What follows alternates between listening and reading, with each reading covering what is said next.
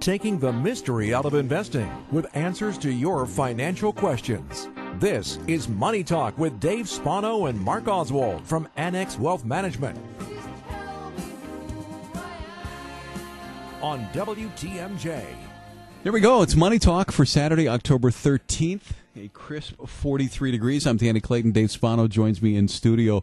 Well, first off, you were at the Brewer game. Yep. Tell me, was it as electric as it sure it sure looked like it on TV? Well, there was certainly there was a buzz, and there's been a buzz over the last well number of games. You're you know, right- this is right. 12 in a row. I I went- to George Webb's for you this morning. they're, they're not ready quite No, yet. Thursday. That's Thursday. Yeah, 'cause yeah. I was going to bring you a greasy burger this Well, morning. but l- let me tell you. I mean, again, the the um, the coverage was fantastic, but it just the stadium looked great. Yeah. Everybody looked into it. I mean, it was just it was packed. So there, there literally is a buzz in the building. I mean, it, you Yeah. know, it's just it, it's electric. It's you know, it this was like this in 2011 and 2008, where it just was rocking. Does it feel like it's more? A little bit yeah, more? Yeah, a little bit Little more. bit yeah, more, everyone is fired up. I mean, the place looks fantastic. The Right. stadium is excellent. Of course, all those yellow towels are going. And if, in in this this going down to the end of the game stuff, I was going to see if we could get a BOGO buy one get one uh, h- a pacemaker with me and Uecker. Right, I mean- right. I mean, I, I had to get up early for the show, so they're up five to one, six to one. No, s- it might have been six to one. I'm like, oh, this is fine. But the Dodgers are sneaky like that. Well, and that's well. Think about that. They had four errors, and here we were at the, at the very end of the game trying to survive this thing. So this is going to be a series for sure. Yeah. So we got one and two here, three, four, five uh, out in L.A., and then Game Six where we're going to clinch it here back in Milwaukee next Friday night. Wouldn't that be nice? Yes. That that would be really nice. Oh, and, I, So- and I like that because the, the tour to Italy then Right. is Saturday morning, and I don't want to miss Game Seven. That's true. You know, when we booked the Fox World thing with you to Italy, you had. I mean, there was no inkling, right, that the Brewers were going to have this kind of season. we didn't know that. However, mid-season, I did mention something to the Brewers that, uh, you know, if you go to the World Series this year, I'm going to have to fly back from Italy. So Yeah, and and I know you ran into Rose on the way out, so you probably started the Yeah. arrangements already. Yeah, how so that well, out. it- was it was quite a week, and it was probably uh, a good week, and we're going to cover that because Derek Felske is going to be in here in a little bit, our, our chief investment officer. But um, you know, it's funny because the Dow, and that's the number that most people see, and and for some reason they think they understand that the best. I guess I do too. You know, the Dow was actually setting records, but between before we hit a Wednesday and a Thursday, and it was interesting. You know, now that I'm part of Annex Wealth Management. I didn't hear the phones going crazy. I didn't hear people people like freaking out. I think this is just these things happen and and I even I watched you guys. I watched our investment team and it's, and I s- said at one point I go, "Well, what does this mean?" And you guys were all very calm. I mean, you've been through this before. Well, and we have, and th- think about all of the corrections that we have, and there's the corrections happen all of the time, and I think that's the takeaway. And I think we were pretty calm, but the big thing, as as you well know, is that we're a financial planning firm, and the plan is part of this. Investments is part of the financial plan, and you know we've talked about your situation a lot on the air. In fact, uh, in this very chair that I'm sitting was your dad Yeah. uh, one time that Yep. we uh, did the show, and you know we did a lot of planning with uh, with your family, and you know I got my condolences uh, Well, to, you. sure. uh, Just real quick on a on personal note, um, my dad passed a week ago yesterday, and um, it was expected. He was 88. He had a fantastic life, but one of the best things that we did was, uh, and just for my peace of mind, as he got older and he's declined a little bit, I wanted his investments under one roof, and that's what we did. And this is before i mean this is a couple of years ago and it just it set things in such great order. I mean we really were able to you know now i'm actually having a meeting with our staff on on monday and it's just going to flow the way it should Right. and it's that's planning Well, that is planning, and, and a lot of folks who come in, even if they're self-directed type investors, when they get later on in life, they go, you know, I liked what I was doing. I was the investment guy in the house, but what happens to the investments and what happens to the plan if something happens to me is the question Yeah. that we get from folks. And so they come in and say, all right, let's bring the couple in together. Let's put a plan together and say, what if? Is there a plan? Should you keep your money at an independent custodian like we use? Should you hire a fiduciary to oversee that in case something happens to me? This is what happened in your situation. Yep. You knew it was in the right spot, and, Yep. and that was part of the Well, plan. and even the the bonus because at one point Deanne said, "Okay, Ole, what is it that you want to do?" And what she helped him do, and Annex helped them do, was they set up a scholarship fund in this little town in in in Montana, uh, and now. f- In his parents' name, and now for generations, kids are going to be able to go to school, and that so and that that just that was one of the best things of his last couple of years is having that in place. So well, we got a big show coming you. up, lots to cover, so uh, stick around. Yeah, stick around. Thanks. It's the Annex Wealth Management Show. AnnexWealth.com is the website. You can hit that up, uh, sign up for that free portfolio analysis. Also, Axiom, which is our weekly newsletter. It's AnnexWealth.com. Money tips that don't cost a thing. This is Money Talk with Dave Spano and Mark Oswald on WTMJ. Team Technology Trust. It's Money Talk, Annex Wealth Management. I'm Danny Clayton. Uh, Dave Spano is here. Mark Oswald. And look, the roller coaster rider. It's Derek Felske. What, quite a week, huh? No, I had a great time. Yeah, welcome back. Thanks for uh, joining us, guys. And uh, it was an interesting week, no question about it. You know, we talk about the roller coaster that was this past week, and I mean, we had two back-to-back down days on Wednesday and Thursday, totaling thirteen hundred Dow points, Derek, and uh, that was a big ride. It was, and I think you know part of what happened here is, is for most of the year, international markets have dramatically lagged the S and P 500, with emerging markets down in bear market territory, developed markets overseas down as well. But the U.S. economy and the U.S. stock market were sort of the you know the strongest. What do you call it, the dirtiest, the cleanest shirt and the dirty laundry? I don't know something exactly. like that. Um, but but basically, I think what you saw really was in an absence of news, simply a, a rotation away from U.S. stocks towards cash as people got concerned about any number of things: the Fed, China, uh, tariffs, and the like. Well, I think there's a lot of reasons why what happened this week happened. But I think for people that are listening this morning, is this 2008? Is this here we go again? Is this just the start of something bigger? And I think that that's worthy of a conversation. And, it is, and obviously, what happened in 2008 was a confluence of factors, and it was, you know, it was uh, things that just overheated. That's not what's happening here, and it's exactly, Derek, what you just alluded to. It was there was a vacancy because we were between earnings season and the interest rate fear, and that was real. We saw some interest rate fears that happened, and when it ended, interest actually interest rates moved in the right direction. Well, and a, you know, and a common saw in the markets is is don't fight the Fed. And when Chairman Powell last week said that we're a long way from neutral on interest rates, I think investors, some investors in particular, extrapolated that to mean that the Fed's going to raise rates no matter what. That just be, you know, they've got four potential rate increases in 2019, another one coming in December, and that they're just going to continue to raise rates uh, until they break something. And I think that's a little bit of an overreaction, personally. So when you get to it, companies when they borrow money, that's what we're talking about here. Is can companies continue to grow if their debt service continues to increase?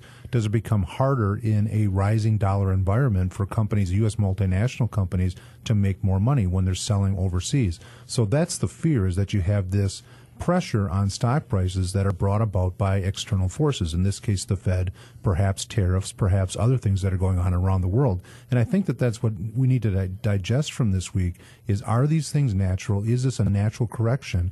But what's the long-term forecast for these markets look like going forward? You're exactly right, Mark. And let's turn our attention to earnings. And we saw some earnings reports that came out on Friday. Right. Three of the major banks reported, J.P. Morgan among them. J.P. Morgan actually reported a good quarter, uh, but you know, given the the way the market's been trading recently, investors sold the news. So even though we opened up about 400 on the Dow, uh, the financials quickly sold off. The Dow was quickly back to unchanged. But in the afternoon, uh, lots of lots of buy orders hit the market. I think there was you know more talk about you know perhaps uh, some amelioration intentions with China. The Trump administration potentially planning a meeting with the head of uh, the Chinese government in November. You know the the fact that we're not going to label China a currency manipulator. And these are things that are bothering people: tariffs and China and you know, just the, the idea that the Chinese economy may be slowing. And I just think, you know, as we enter earnings season, we're looking for 20% up in, in S&P earnings for the quarter, a more reasonable valuation, obviously, than it was a week ago. So you look at China as being the second largest economy in the world, behind the United States, of course. And so when China is still going through quantitative easing, and they're trying to spur an economy that's already growing at six and a half percent, maybe seven percent. You got to believe the numbers, what comes out of China. But the fact is, Derek, is that it's worth taking notice of things like that. So those are all reasons that the market kind of pulled back this week. But corrections are natural, right? I mean, this is not something that you would certainly make wholesale changes in your portfolio. Instead, this would be an opportunity to look at things like rebalancing and risk assessment. Well, I think that's really what it boils down to. Last week's activity was a reminder to rebalance, and we talk to you know clients and, and prospects all the time about looking at your portfolio, aggregating your various holdings, figuring out where you're exposed and where you're underexposed. And I, you know, I, I mean, as you know, Mark, on our investment committee, we had raised a significant amount of cash uh, several months ago, and, and we did put that cash to work on Friday.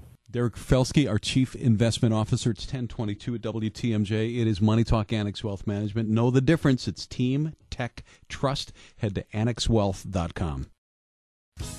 Spreading the wealth every Saturday. Here's more Money Talk with Dave Spano and Mark Oswald on WTMJ. Money Talk Annex Wealth Management Team Technology Trust. Got the team in here Dave Spano, Derek Felske, and Mark Oswald. So, what now after Wednesday and Thursday? Well, that is a really good question. And it's a question that we're getting from our clients.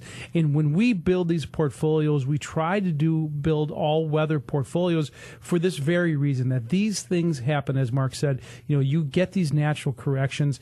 And by the way, if you look at where we are as of Thursday, Derek, it is actually less expensive on Thursday than it was in January. Well, yeah, I, I, listened to a conference call, and, and, and basically, given the decline we've had in the S and P 500, for example, uh, the, the, forward PE multiple on S and P earnings is down to 15.7, which is below the 25-year average. And I would argue that given how low interest rates are, regardless of which direction they're going, and how low inflation is and how the job market is, you could actually argue that the S&P should trade at an above average multiple. So certainly stocks are were on sale last week.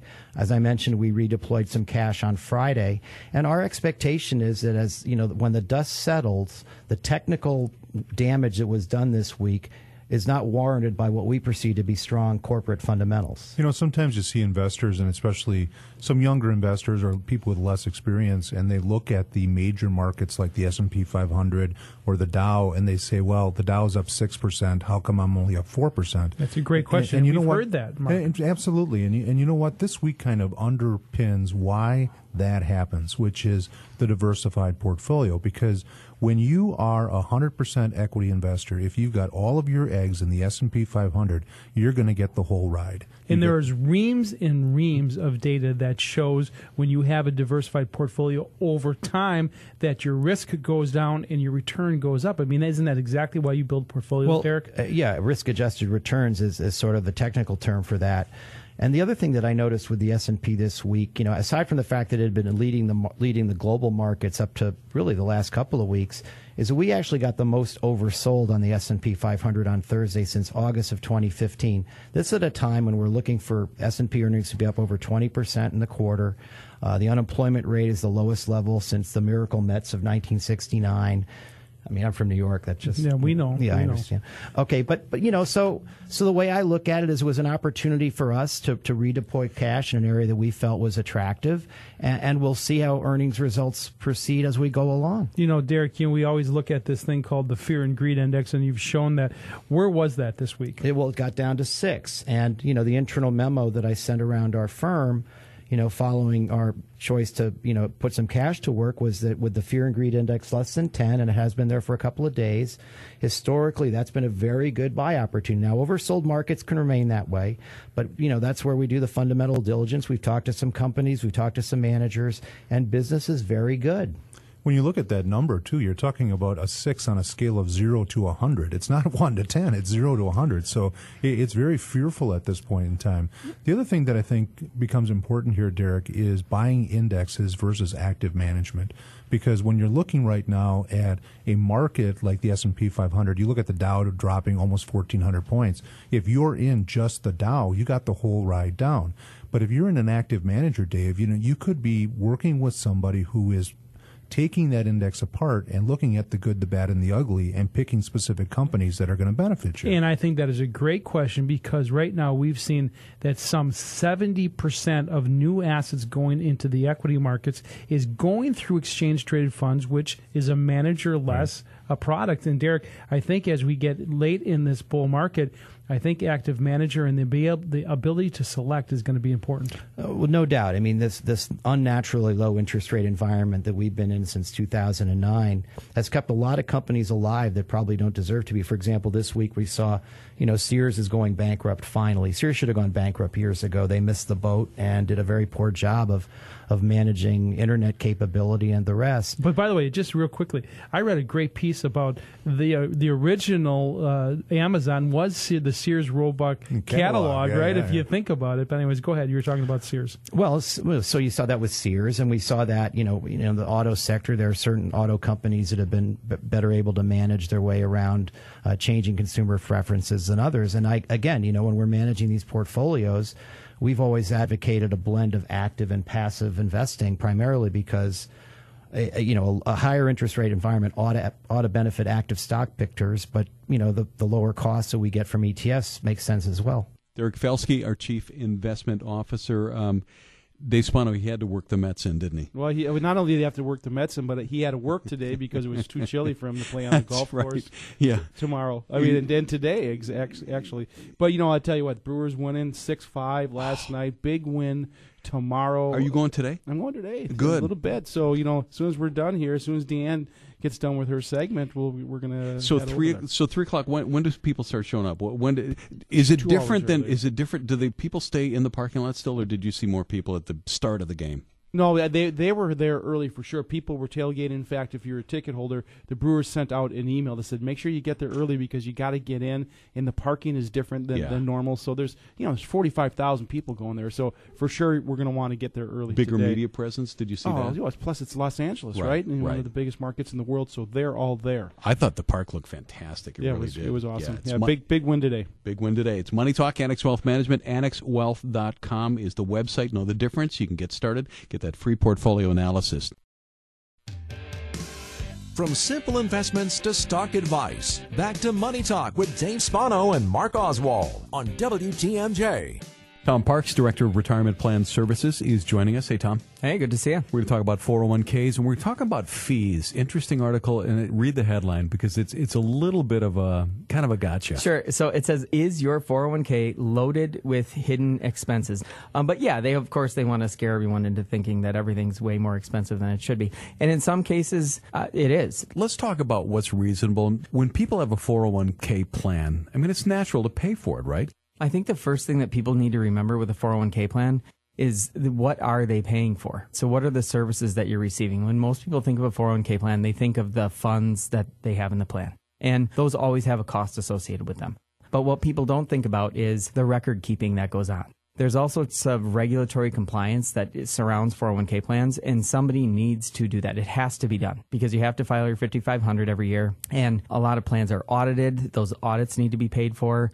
There's just a lot that goes into running a 401k plan in compliance with the government requirement that must be done. So if I'm with Voya and I'm with eight different funds, am I paying eight different fees? Great question. So I always tell plan fiduciaries, so the employers, when they're looking, because those are the people I work most closely with, is you have a fiduciary duty to understand how much are you paying, what are you receiving in exchange for that compensation, and who's getting paid what.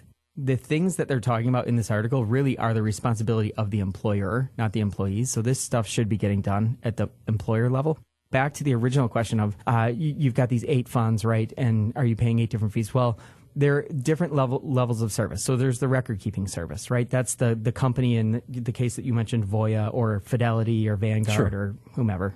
Then you've got the mutual funds. And you've got, say, 15 different mutual funds to choose from. Each one of those mutual funds has a different cost associated with it. So let's say that there are two funds. There are only two funds in the plan, and this one fund has a 0.50% expense ratio, and the expense ratio, that's what we call the cost of a mm-hmm. mutual fund. And the other one has a 0.25. Well, so one of them costs half as much as the other.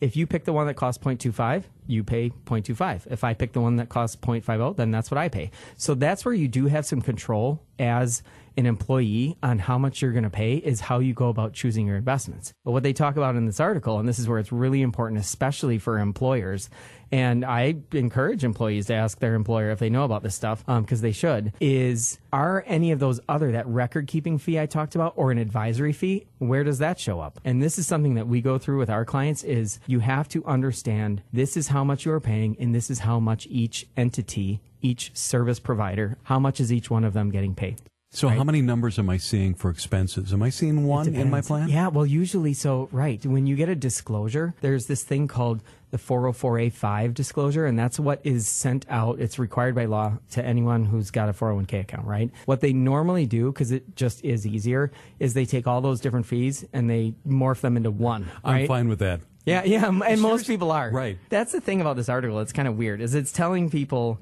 you know, you should look into all this stuff. You know, they're talking about so they have direct compensation, indirect compensation, and then other fees, sub TA fees, 12B1 fees, shareholder servicing fee. I mean, seriously, if you are in a 401k plan and you're trying to figure all this stuff out, you've got too much time on your hands this is the kind of stuff that your employer really should be figuring out and so you should trust that they're doing what they what they think is in your best interest Tom Parks, Director of Retirement Plan Services. For me as a consumer, just give me a thing that works and I'll be happy with it. Frankly, I got to tell you, I don't even know if I know how much I am charged. Yeah, well, you should have access to that much. At least when you get that disclosure and when you go to the website, you can log in and you can see it because it's always there. Uh, it's just a question of finding where it is, right? The thing is, keep in mind what you're what you're getting in exchange for that. And at the employee level, a lot of times there's a lot of stuff going on behind the scenes in a 401k plan that you just don't know is happening. And hopefully you don't know because that means it's being done properly, right? Um, it's when things aren't being done right that all of a sudden you start noticing them. So, Tom, if there's an HR director or CFO, somebody that's uh, a fiduciary for their employees, how do they work with you? We work with employers. A lot of this stuff happens on the front end.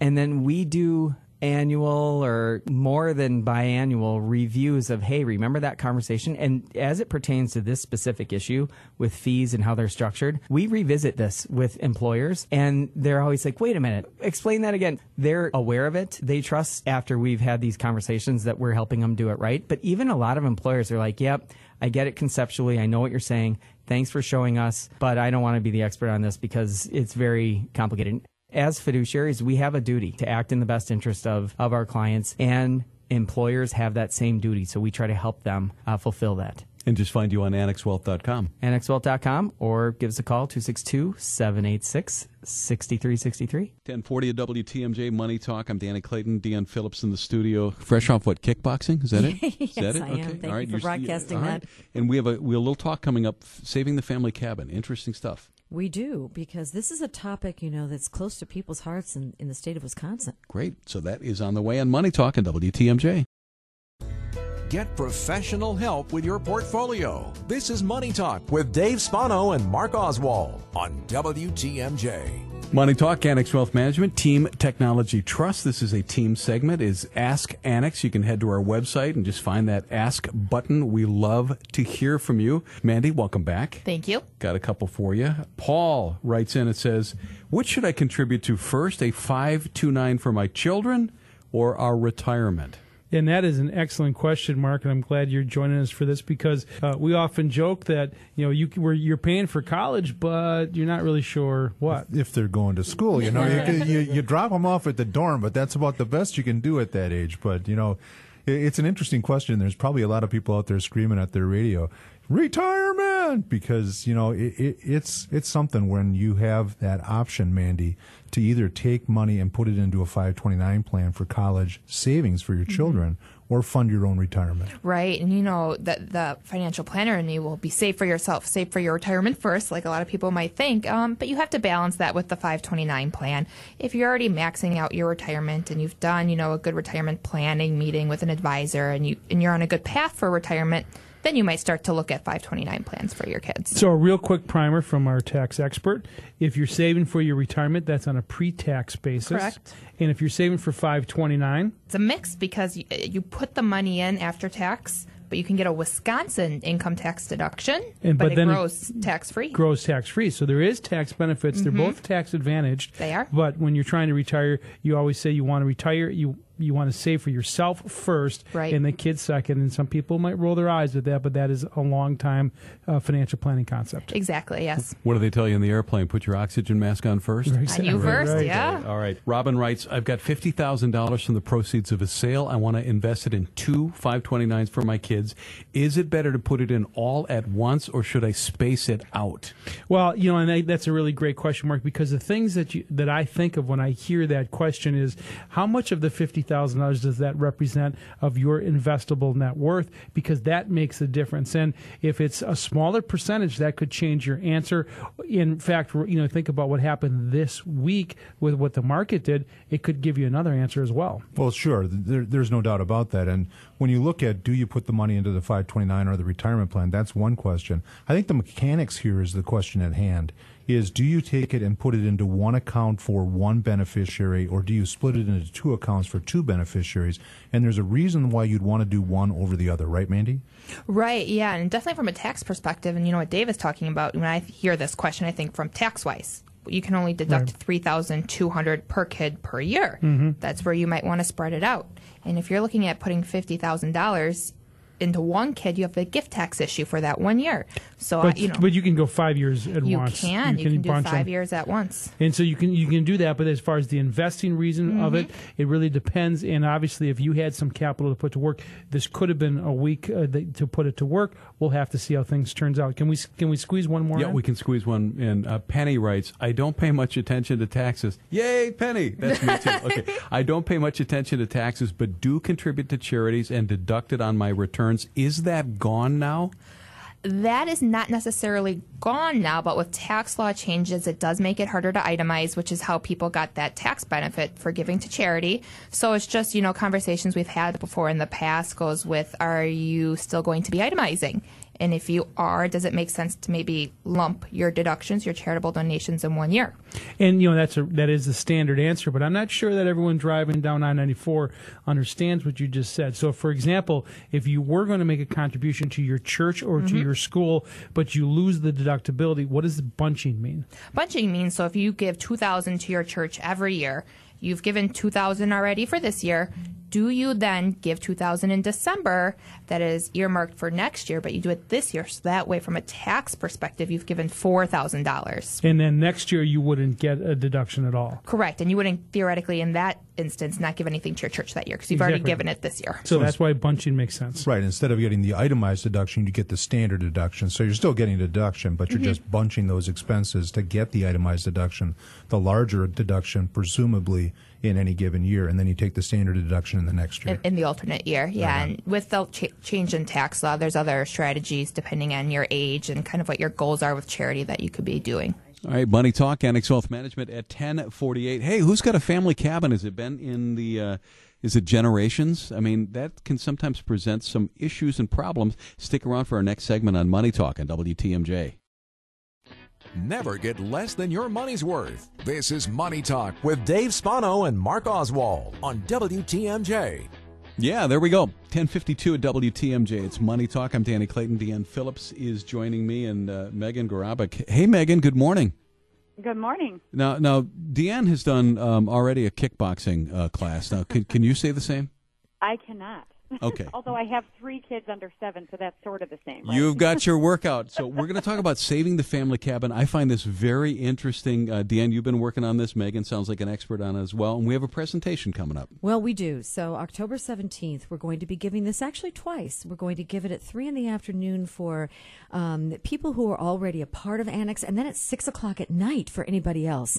And this is interesting because it's not just about the cabin, uh, right, Megan? It's really about any kind of property that is not your residence, your, your primary residence that you might have. And what we've found out that when multiple family members inherit something like this together, definitely there could be arguments, squabbles, and those can come from even the best of intentions.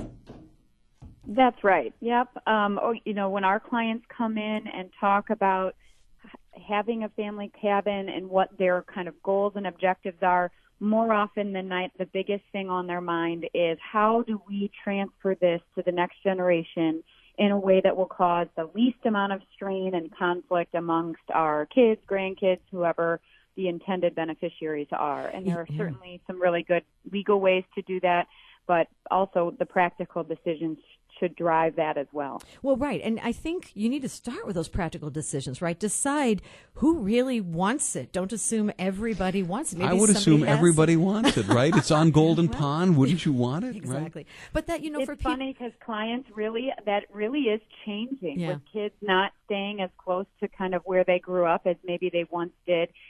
Parents oftentimes or grandparents assume that everybody wants a family cabin because they have great memories. And once they start talking to their family members, they realize, you know, they have their own thoughts about where they want their family to vacation in the future or where they want to be tied to moving forward. So it's a great point that that really is a, a really important place to start. But there also is the consideration that not everyone might have the resources for the upkeep and continuing maintenance and property taxes and everything else that has to go with owning a second property. Certainly. Uh, You know, the ownership of real estate is um, an asset on your balance sheet, but it's really a liability until you are, are looking to sell it because it does take a fair amount of uh, financial resources to maintain and to improve and to make sure that it, it stays a place where everybody can enjoy it. So it is something to think through how financially is this transition going to work and who's going to be able to participate in that moving forward. So this make- is a pres. Sorry to interrupt, but this is a presentation that we're holding at Annex on Wednesday. Wednesday, this and it's called Wednesday. "Saving the Family Cabin." So, and I know that we've got clients coming in, but we've got a public one as well, and it's it's technically full, but we're adding space. But if you've got one in your family, you'll want to know about this. You'll want to, and when you go to annexwealth.com to sign up under the events tab, you'll see it. You know, it's okay. It, it'll say, I think, waiting list right now. Click it. We will be in touch with you. Um, we are going to expand the attendance capability because it's been very popular. Okay. Um, so, Megan, yeah, we're going to talk about keeping peace among those family members and kind of culling through the right decision making process to really see who wants it, how we're going to go about, you know, or whom we're going to go about giving it to. But let's talk for a moment about the how, because if you don't plan, there can be creditor, divorce settlement, other issues if you don't put it in the right legal format. That's right. Uh, You know, the the type of entity or the type of um, transition that it makes sense will completely depend on the family dynamic, what the goals of the family are. Are there other resources that we want to provide to the next generation to help relieve some of that financial burden of maintaining the cabin? And there are some really great ways to do that in, in entity, either trust formats or LLCs or family partnership type entities. So we will go into that as part of the presentation as well and just lay out the options for people and really what the pros and cons of each one are. So, and, and Megan is with von Briesen, an attorney who specializes in this. So, uh, she's going to be joining me and Mandy Nowoshinsky, our tax expert at Annex, and we're going to talk about the the questions you want to start asking yourself before that you know initial transfer even happens. Uh, so the emotional aspects we're going to talk about some of the tax aspects and we're going to talk about of course the legal aspects just to get our crowds thinking about in a more organized manner of the best way with the best intentions to do that transfer. Megan quickly what's the biggest mistake you've seen? I think the biggest mistake is, uh, first of all, the assumption that everybody wants it. I think it's an, it's a really important thing, as we touched on already today. I think another mistake that people make is kind of kicking the can down the road. It's not easy necessarily to talk through and think through all of these things. So a lot of clients just say, you know what, I'm just going to leave it generally as the rest of my estate would transfer, and they can sort it out. And I will tell you that the clients who have had the most success in transitioning this to the next generation are the ones who have put that structure in place and really provided the next generation with the gift of having thought through at least some of the issues that could come forward so that everybody's really in a good place to start and move forward together. All right, Megan, thank you. Uh, it happens Wednesday, annexwealth.com slash event slash cabin. Join the wait list. So right now we're sold out. Technically, we're building a wait list. Thank you. That is Money Talk for uh, Saturday, October 13th. We'll see you in a week. Advice and opinions expressed during Money Talk are solely that of the hosts or guests of Annex Wealth Management and not WTMJ Radio or Scripps Media Incorporated.